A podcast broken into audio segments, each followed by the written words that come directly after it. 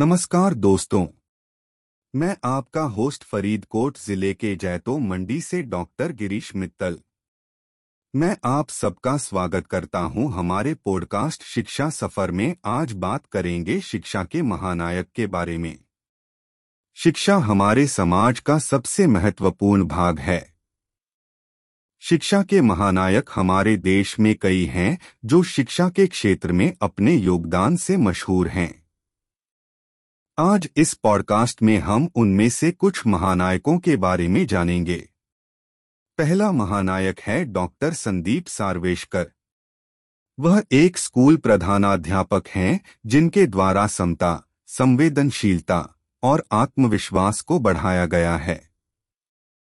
वह अपने स्कूल को एक ऐसी जगह बना दिया है, जहाँ बच्चे धैर्य और समझदारी से पढ़ाई कर सकते हैं। दूसरा महानायक है शिव नाडार, जो जंगल में ग्रामीण बच्चों को शिक्षा देते हैं। उन्होंने एक गुरुकुल स्थापित किया है, जहाँ कुछ मासूम बच्चों को शिक्षा दी जाती है। उनका मुख्य उद्देश्य है, जंगल में रहने वाले बच्चों को शिक्षा देना, जिससे वह मुख्य धारा में आकर अपना भविष्य सुखद रख सके। तीसरा महानायक है शांताराम जो अपने जीवन में बहुत से बच्चों को खुदाई करते हुए देखा